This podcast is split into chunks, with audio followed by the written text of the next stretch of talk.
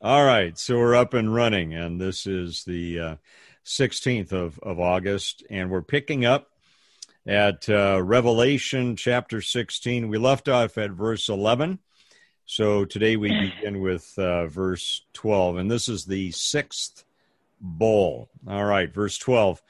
Then the sixth angel poured out his bowl on the great Euphrates River, and it dried up so that the kings from the east could march their armies toward the west without hindrance. And I saw three evil spirits that looked like mm-hmm. frogs leap from the mouths of the dragon, the beast, and the false prophet. They are demonic spirits who work miracles and go out to all the rulers of the world to gather them for battle against the Lord on that great judgment day of the God Almighty. And look, I will come as unexpectedly as a thief. Blessed are all who were watching for me, who keep their clothing ready so they will not have to walk around naked and ashamed. I'm keeping my clothes handy. And then, and the demonic spirits gathered all the rulers and their armies to a place with the Hebrew name Armageddon. All right, so the the sixth bowl here has a very strategic purpose, and it one it's one that God allows and that He facilitates. He drives up the Euphrates River, and actually, this is not so much of a miracle anymore because there are so many uh, uh, little little dams and tributaries that are that are man made uh, that it, it it's not too hard to dry dry up the Euphrates River at this time.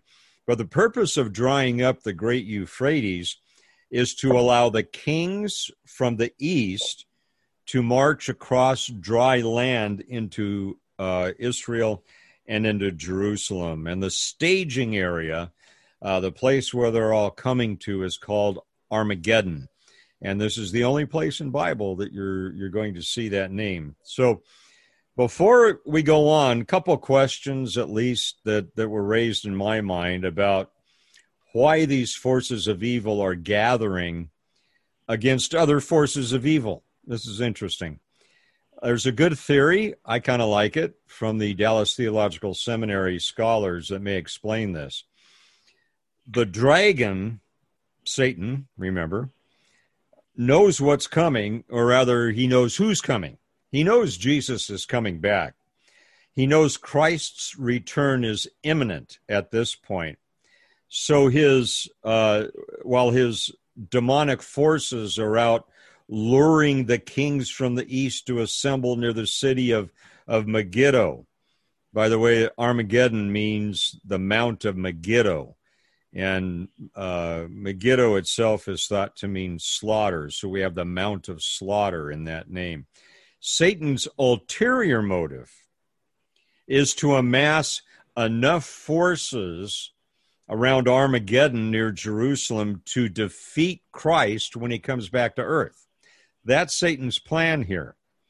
That's not what's going on in the minds of the kings of the East. They're thinking, there's this antichrist guy and and people are starting to push back on him he's not the shiny thing that that he that he uh, offered himself to be when he first appeared. And so they're thinking, because of these demonic forces that the uh, enemy sends out, that Satan sends out, they're convincing these kings, hey, we can defeat this anti- antichrist guy and we can be in charge. And while we're at it, we'll take care of and, and defeat those other kings that are that are showing up as well. So the kings that are coming think they're there to defeat the Antichrist and to defeat each other. Satan's plan is get them all there. And so when Jesus touches down, uh, Satan will have huge armies from all over the world ready to defeat him. Interesting uh, theory, and I think it has some. I think it has some validity. All right, this is the only place again in Scripture where Armageddon is used as a name. Megiddo, uh, the city whose name means place of slaughter, is a, located about 55 mi- miles north of Jerusalem. And Armageddon really is not one battle here, it's a campaign. It's uh, the enemy's campaign against the world and against uh, against God as well. It's not really a singular event. So, from the beginning of the tribulation period, we have this unholy trinity. Remember, we talked about them. We have the dragon, Satan, the beast from the sea, which is the Antichrist, and then the false prophet, the beast from the earth. And they all arise and they begin to work in concert for one main purpose, and that is to destroy Israel and uh, to defeat Christ when he comes back. Now, this war has been building up. This campaign has been building up from chapters 4 to 16. So it's not, it suddenly occurs, things are building up gradually as we go along. And uh, re- remember the strange anomaly here Satan, the Antichrist, and the false, false prophet are bent on destroying Israel permanently and defeating Christ upon his return. It's arrogance, isn't it, to think that you can defeat Christ, but that's that's the nature of of uh, of Satan, of the enemy. It's a devious, very devious scheme. And so the devil incites the world leaders to gather for the war of all wars. And they, he deceives them into thinking they are battling this world leader named the Antichrist. The real strategy of the dragon, again, is to drag all the world's armies that he can to this place of the plains of Megiddo, which range from the Mediterranean Sea to the north of Israel. And his ploy is to use these world armies to defeat Christ when he returns to earth. And again, the the armies think they're battling the Antichrist uh, to take power and territory away from him, but the Antichrist knows the plan is to use uh, them to defeat Christ. Zechariah 14, Zechariah 14, 1 through 3, gives us an inkling of what's happening here. I'll just read it for you. Zechariah 14, 1 through 3. Watch, for the day of the Lord is coming when your possessions will be plundered right in front of you. I will gather all the nations to fight against Jerusalem. The city will be taken, the houses looted, and the women raped. Half of the population will be taken into captivity, and the and uh, the rest will be left among the ruins of the city. Then the Lord will go out to fight against those nations as he fought in times past. So this plot is developing now over the three and a half years of the early tribulation period, and it's now heating up in the second half of the tribulation period. Remember, the Antichrist first arises as a peacemaker. You know, it's love, drugs, and rock and roll, I guess. He he's just saying to everyone, I am here to bring peace. And he does. He, he forges uh, peace compacts around the world. He orchestrates an early peace treaty uh, with Israel uh, as, as well. So as time passes, though, and we report, we, we move past the midpoint of the tribulation period, the false prophet, remember, rises up and he brings this religious aspect uh, to the Antichrist. So the Antichrist is no longer just a political figure, he becomes a religious figure. And the false prophet is convincing people this is someone that must be worshiped. We got to build this temple and we have to have this image of him in there so that we can worship him. So the false prophet is convincing the world that this is uh, not a God, but maybe God himself. And uh, the Antichrist, as this is happening, does a 180 and he starts to become a very violent uh, leader. And as the false prophet directs people to worship him, the Antichrist uh, begins to be very evil and he begins to be very violent uh, to hold on to his power. And remember, without the sign of the beast, uh, at that time, you can't you can't conduct business. If you want to make money, if you want to make a living, you must accept the sign uh, of the beast. So the world leader, the Antichrist, now is poised to execute the plan of his mentor, the dragon, Satan. Now, what happens in a relatively short amount of time is that the Antichrist begins to show his true colors and he moves through three stages of world focus. And let me review those very quickly. He's the peacemaker, and he's worshiped around the world for his apparent good attempts at bringing world peace. Now, here's here's evidence of that in Daniel 9:27. The ruler will make a treaty with the people for a period of one set of 7, but after half the time he will put an end to the sacrifices and offerings. And as a climax to all his terrible deeds, he will set up sacrilegious object that causes desecration until the fate decreed for this defiler is finally poured out on him. So essentially, he becomes very evil, and he he uh, begins to order that people uh, worship him. So he becomes, and this is the second stage now. He becomes this tyrant. He becomes bloodthirsty, narcissistic, uh, self worshiping, a self proclaimed God who rules through violence and intimidation with the help of the false uh, prophet. And then the third phase of this Antichrist is that after all of that, much of the world now, towards the end of the tribulation period, they begin finally to see him for who he is. Uh, his hypocrisies begin to show, and the people see him in his failures to uh, to come uh, around and fulfill promises that he has made. And so, remember the uh, uh, behind both the Antichrist and the false prophet is Satan or the dragon, and, and he's uh, he's egging them both on. He's providing them with direction and power to accomplish his plan to defeat Christ when he comes back. All right, so Battle of Armageddon, actually not the final, final battle. We're going to see that in Revelation 20. Uh, but uh, let, let me give you a little bit of history about the War of Armageddon. And this is from uh, gotquestions.org. I thought it was very, uh, very good. It says the Valley of Armageddon was famous for two great victories in Israel's history. One, Barak's victory over the Canaanites in Judges 4. Two, Gideon's victory over the Midianites in Judges 7.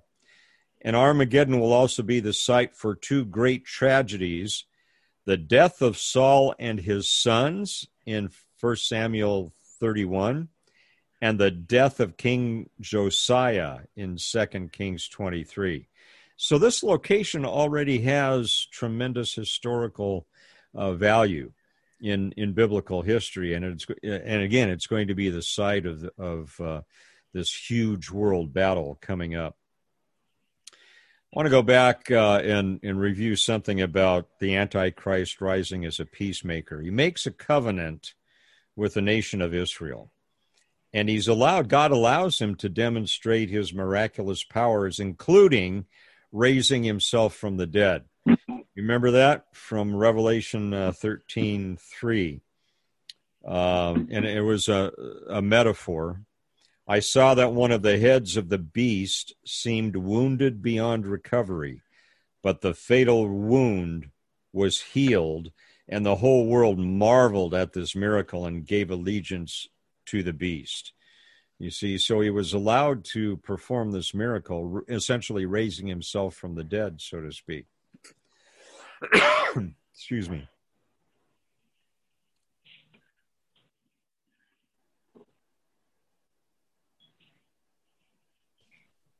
All right.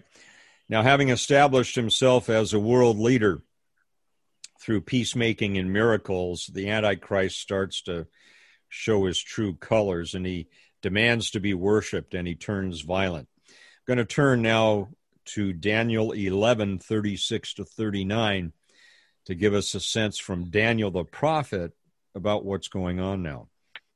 Verse 36 to 39, Daniel 11. The king will do as he pleases, exalting himself and claiming to be greater than every god, even blaspheming the God of gods. He will succeed, but only until the time of wrath is completed. For what has been determined will surely take place. He will have no respect for the gods of his ancestors or for the God loved by women, or for any other God, for he will boast that he is greater than them all. Instead of these, he will worship the God of fortresses, a God his ancestors never knew, and lavish on him gold, silver, precious uh, stones, and expensive gifts. Claiming this foreign God's help, he will attack the strongest fortresses. He will honor those who submit to him, appointing them to positions of authority and dividing the land among them as their reward. So, this is the picture of the Antichrist that was uh, prophesied back in, in Daniel. And he moves from being a, a European, and again, he is, uh, he is a Gentile, as, as most probably as we can tell. He moves from being a European leader and peacemaker to this violent, uh, tyrannical global leader, and he fancies himself to be not only a god, but the God and he sets up an in, image of him to be worshiped in a temple. So the world begins to see him as uh, he becomes more violent and dictatorial, and as he breaks promises he has made. And finally, armies rise up to fight him. And remember, Satan loves this because he uh-huh. wants to see all of these armies amass here at Armageddon so he can use them to defeat Christ when he returns. All right, here's Daniel 11:40 again. Then at the time of the end the king of the south will attack the king of the north. You see these armies that are amassing now, they're not only attacking the antichrist, they're attacking each other because they want to be top dog, so to speak. The king of the north will storm out with chariots, chari- charioteers and a vast navy he will invade various lands and sweep through them like a flood. So now, whoever the king of the south may be, he's the first to attack the Antichrist. He gets there first to him, and he's followed then by the king of the north. So, as far as the attack upon the Antichrist goes, the kings of the south get there first, followed by the kings of the north. And remember, these are not allies.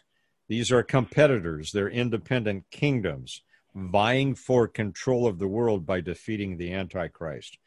Uh, Dr. John Walvoord uh, from Dallas Theological Seminary makes uh, an interesting comment here. He says Daniel's prophecy described a great army from Africa. That's the king from the south, including not only Egypt, but other countries of that continent. This army, probably numbering in the millions, will attack the Middle East from the south. At the same time, Russia, that's the north, and other armies to the north will mobilize another powerful military force to descend upon the Holy Land and challenge the world dictator, the Antichrist. Although Russia will have had a severe setback about four years early in the prophetic sequence of events, she apparently will have been able to recoup her losses enough to put another army in the field. So the South attacks first, possibly led by uh, by Egypt and and other uh, armies and kings from from Africa. For those, and I know uh, John, you probably aren't. Gonna, well, I know you're not going to be able to see it because I can't hold it up to the phone. I want to show you a couple of maps. So give me a second here. I'm going to try to throw them up on the uh, on the screen. All right. Uh, so what it, what we're seeing here is the location of Megiddo. Uh, you notice it is south of Galilee, north of Jerusalem, and uh, there I've got something blocking it here. Uh, uh, let me see. There you can see the uh, the Sea of Galilee uh, to the northeast of Megiddo. All right, so this is it, it's kind of halfway between uh, the the Euphrates flowing out of the of the Sea of Galilee and and the Mediterranean Sea on, on the west. So there's a vast plain there. If you remember last week, I talked about the fact that Napoleon once stood there and, and said, Wow, I'm paraphrasing, this would be the place for a great world war. And of course, he was right. All right. Can, uh, can those of you on video, can you see that all right? Yes. Yeah. yeah. Okay. Yes. All right. Yes, let me move I can. to yes. uh, yes. the next one. All right, this is a uh, kind of moving in, zooming in a little bit. You see Megiddo there towards the uh, left of center of screen, um, and this these uh, cities that you see are basically uh, old Old Testament uh, cities. You see Bethlehem if you look uh, to the upper left. You see Bethlehem to the north northwest there. So again uh, just trying to give you an idea of where Megiddo is located. Let me uh, let me go to the next side. There, there's another. Th- this one I kind of like. there you see the Sea of Galilee. You see Nazareth, where Jesus grew up. You see the Mediterranean Sea. You see where Tel Aviv is now, the West Bank. So what you see on this slide is the modern layout of uh, of where Megiddo is. Okay. And I think that's. Oh, here's uh, two, two more. this is interesting. It, it's a depiction of where these armies are coming from. The oh. Army of the South, um, Ethiopia, uh, maybe Sudan, probably Egypt, uh, coming in from the south, from the continent of, of Africa the armies from the north, mainly Russia, probably Turkey with that as well. Last week we talked about China. Remember that? Mm-hmm. China is way east of where we are here, almost 4,000 miles to the east. All right. So whatever whatever way they're getting there, it's going to take them a, a, a little bit to get there. The probably the main armies are going to come from uh, Iran and Iraq to uh, to attack Israel and to attack the Antichrist. Okay, you also see Libya uh, there as well that will will come from the armies of the uh, of the South. Okay, Libya me, is a yeah. small country. That's interesting, Mike. Mm-hmm. So you're saying that it'll come primarily from Iran and Iraq? The the uh, eastern. Yeah the eastern army. Yeah uh libya i'm not because of where it's located it it, it could align with any of those really because it is uh because of where it's located. Right. it could align with egypt and the sudan as as they come north from the south. Not not sure but it's going to figure definitely figure into it uh, okay. but the the only if if you talk to a lot of the more conservative scholars, the only nation they're really willing to say with some certainty that we know of that's coming uh, would be Russia from from the north. Mm-hmm. Whether China allies uh, with them, don't know. Whether whether China um, mounts on its airplanes and and sends its jets over, uh, we we don't know but uh, you, uh, Russia for sure. I haven't heard you uh, communicate where the United States is at all in this. I've heard other pastors' opinions, but what is from your studies? Where are where is the United States and Canada and Mexico in this? I don't believe they will be involved. Uh, what other, does that mean to you?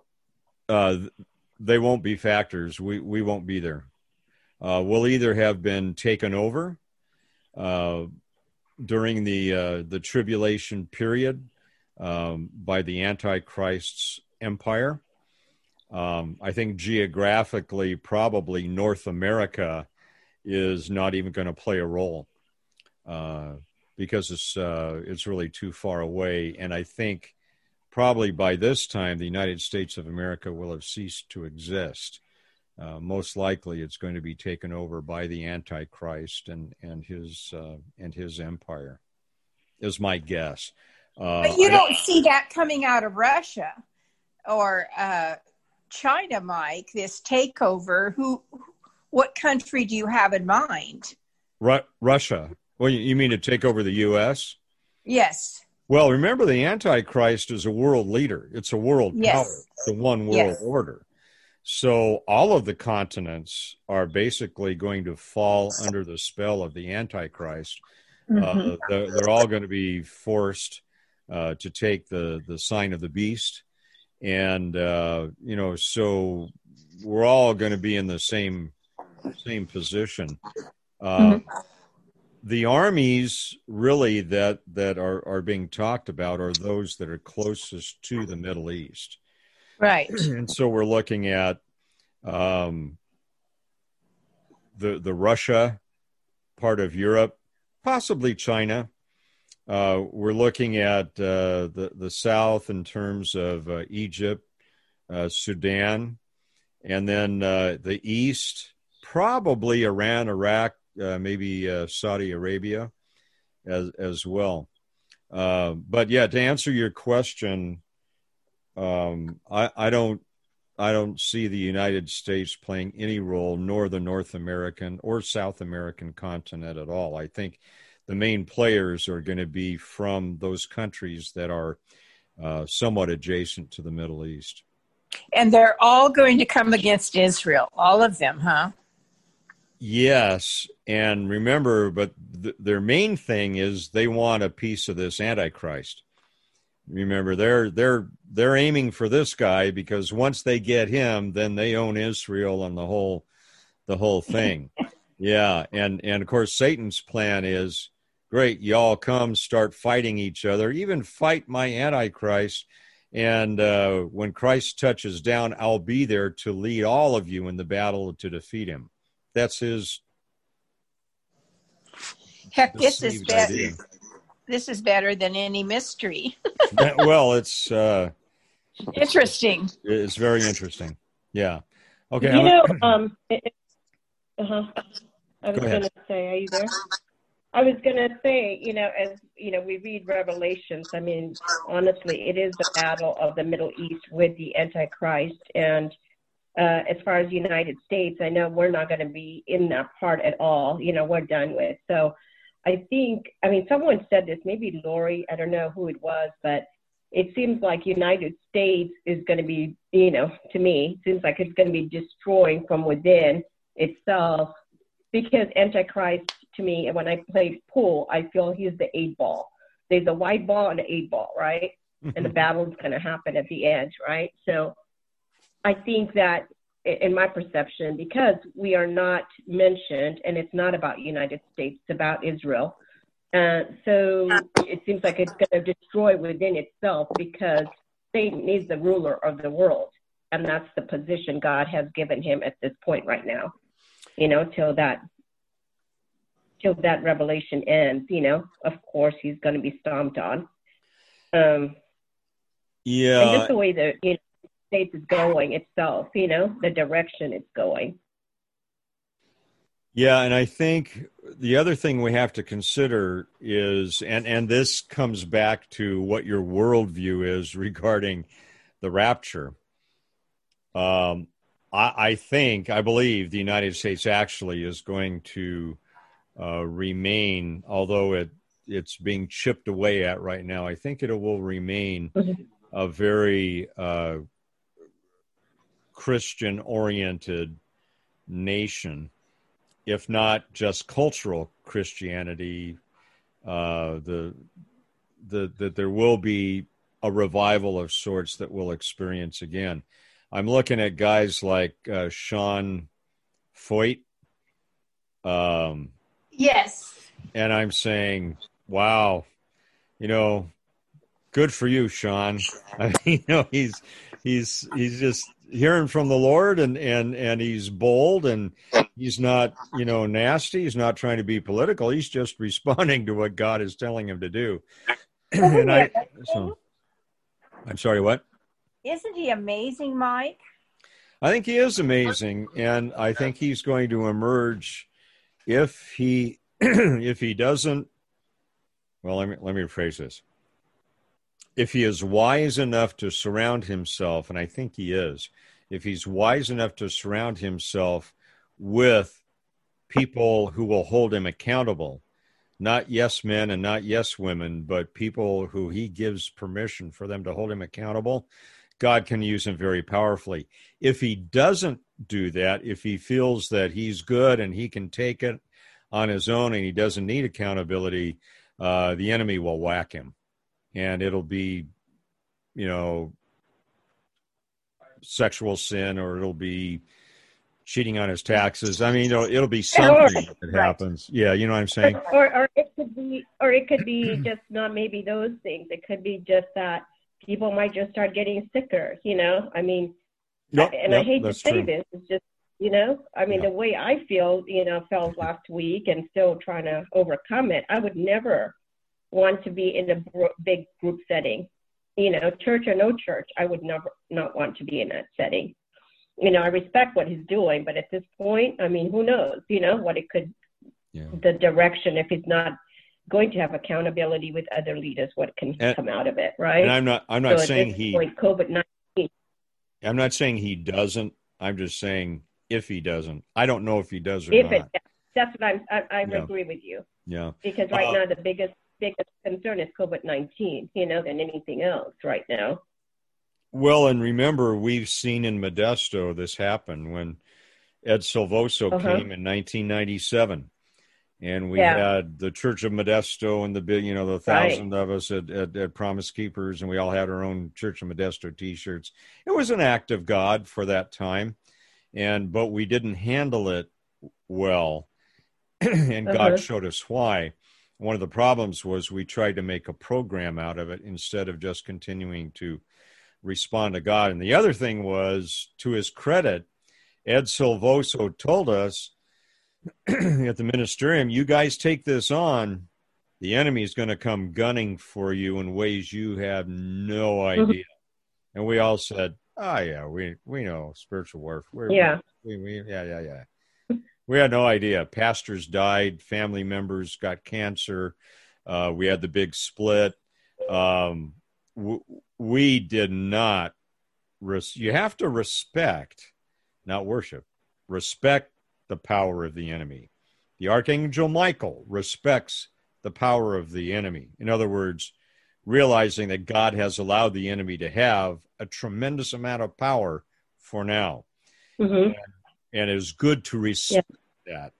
And so that we in in prayer prepare ourselves spiritually and have those accountability people. I think in today's world uh, especially for male um, leaders in the christian community if you don't have accountability people Mm. you give permission to tell you mike you're off course here if you don't give them permission to do that, you're asking for a world of hurt. I, I firmly believe that. It's very, very important. Pastor Mike, what's that guy's name? Sean what?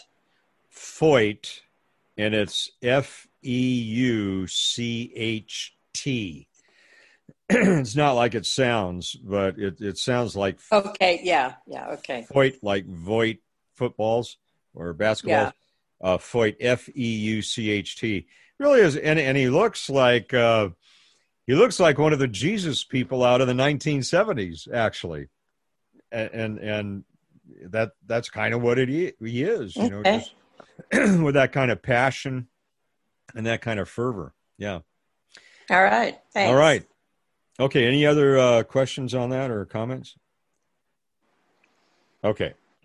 So now the Antichrist is able to uh, put down the revolts from the south and the north, but then Revelation 16 kicks in. The Euphrates River dries up, and it allows these massive troops from the east uh, to invade again. So he's able to, to hold off Russia. He's able to hold off the the uh, armies from from Africa.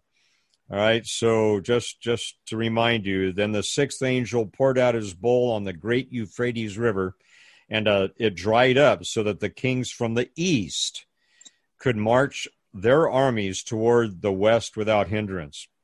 That That'd could be China, right? could be I mean, would good. that make could be sense? China.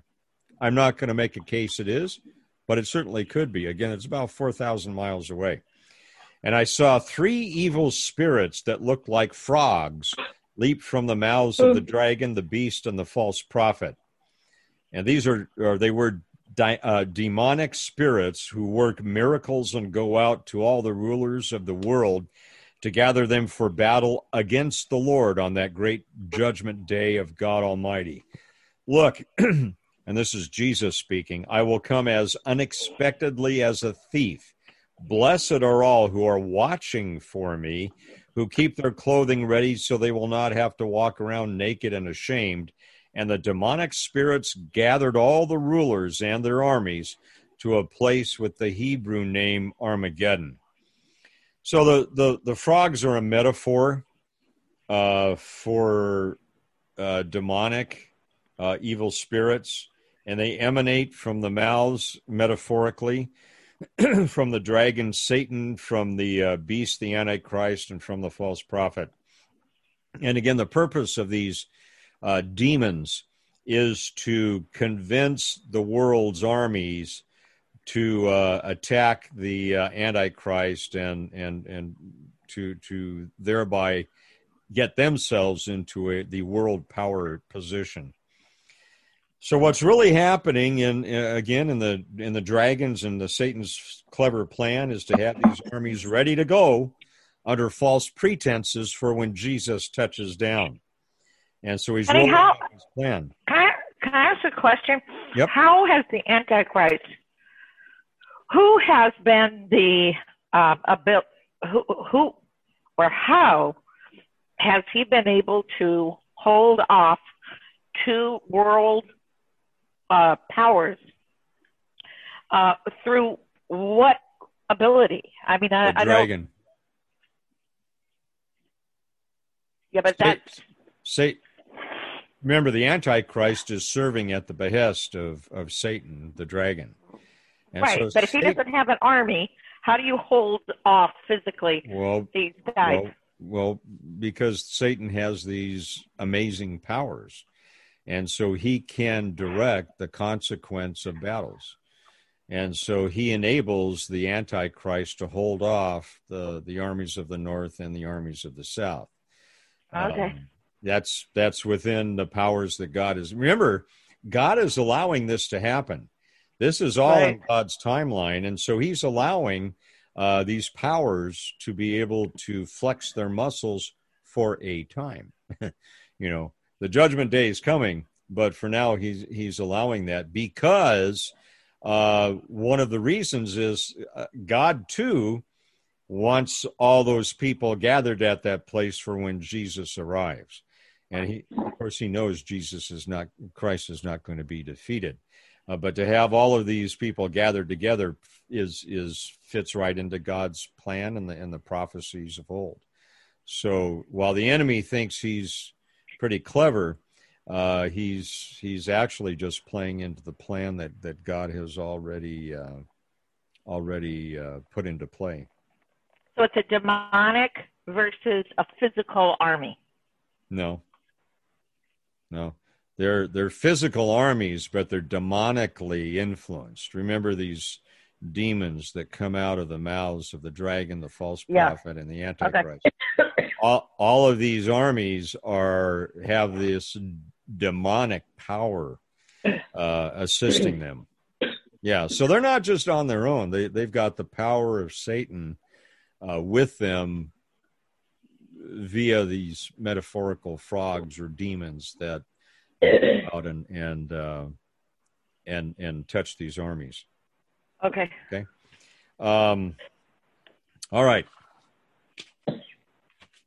Let's see. We're at. You want to go another couple minutes, or do you want to? Oh yeah. Yeah. Okay. Oh yeah. All right, here we go. The seventh bowl is about to be poured out, the final bowl of God's judgment. But before we go there, I want to go back to the last verses that we just read. Look, I will come as unexpectedly as a thief.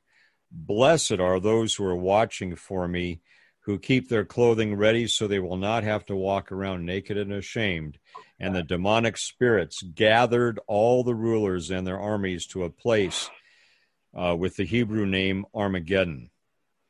And I want to insert the words of Zechariah again.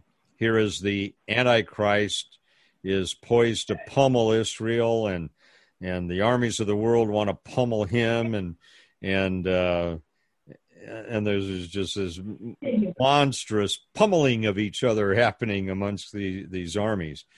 Watch for the day of the Lord is coming when your possessions will be plundered right in front of you. This is Zechariah again 14 1 through 4. I will gather all the nations to fight against Jerusalem. The city will be taken, the houses looted, the women raped, half the population will be taken into captivity, and the rest will be left among the ruins of the city. Then the Lord will go out to fight against those nations as he fought in times past.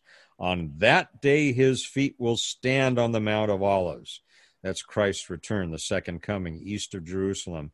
And the Mount of Olives will split apart, making a wide valley running from east to west.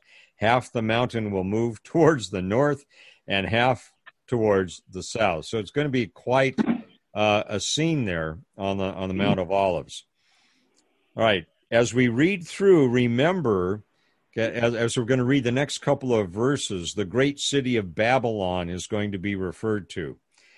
Remember, this is not the historic Babylon, which was once the, the wealthiest city in the world, the most powerful city in the world. Uh, and under, remember, its, its greatness under the crazy king Nebuchadnezzar. Uh, the Babylon of old is located about 50 mi- uh, 55 miles south of, of present Baghdad. And remember, Babylon of old ceased to exist in 539 BC when Cyrus, King Cyrus, sacked the city for good.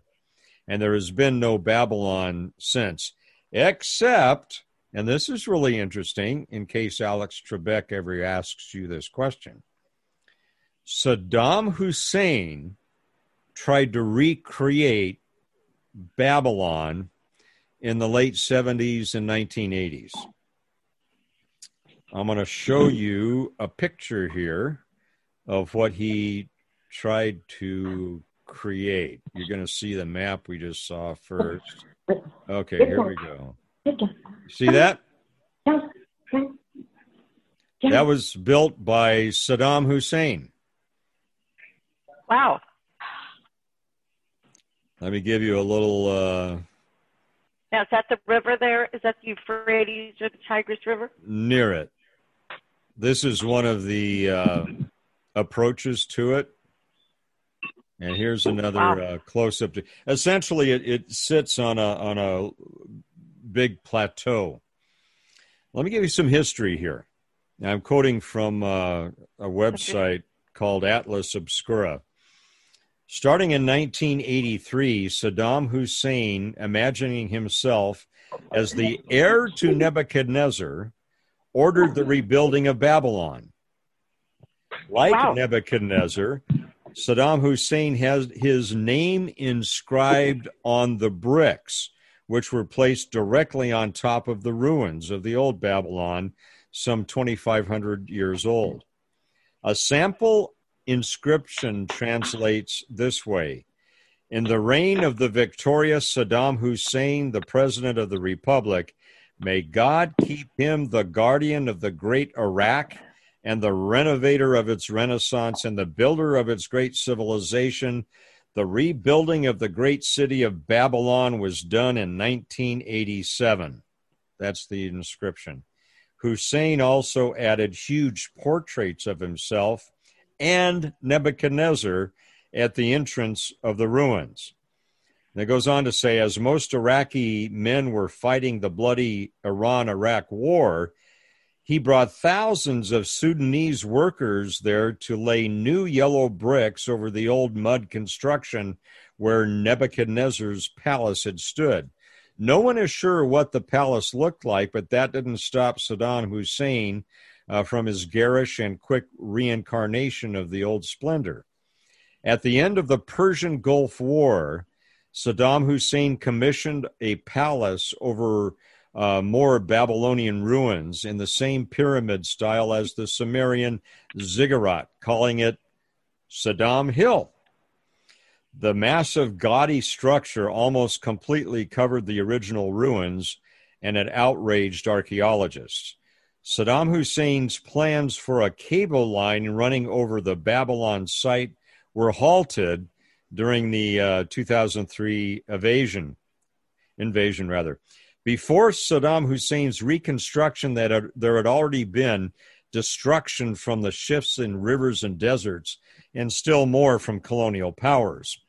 Germans took the Ishtar Gate, which is now the Pergamon Museum in Berlin, while the French took ceramics and the Turks used Babylonian bricks to build dams on the Euphrates. and then the last paragraph here. This is interesting. The occupation of United States forces also damaged the site. Following the 2003 invasion, the U.S. Camp Alpha was set up on the ruins of Babylon. Areas were leveled to create landing pads for helicopters and parking lots for vehicles. Tanks rumbled over the ancient bricks, and Polish troops dug trenches through a temple. Soil holding artifacts and bones were scooped up into sandbags, and even the military presence couldn't keep out the looters locally who ransacked Iraq's more than 10,000 historic sites after the invasion. Isn't that interesting? So, so what happened to this in the invasion? Uh, it's still standing, but it's been looted. Wow. In, in, other words, there's nothing valuable left. I don't have a current uh, picture of it. I think this is probably in its more of its splendor days. Um, one uh, one commentator referred to it as uh, a sleazy version of Disneyland.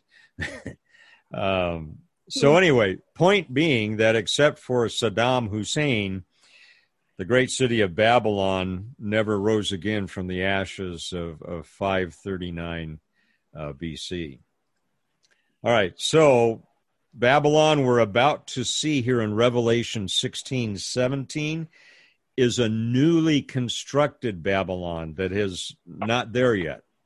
It's uh, in the midst of a campaign against God in this campaign called Armageddon and uh, in the midst of all of this, uh, Babylon is rebuilt, and God suddenly calls, That's enough. We're going to set the world right. All right.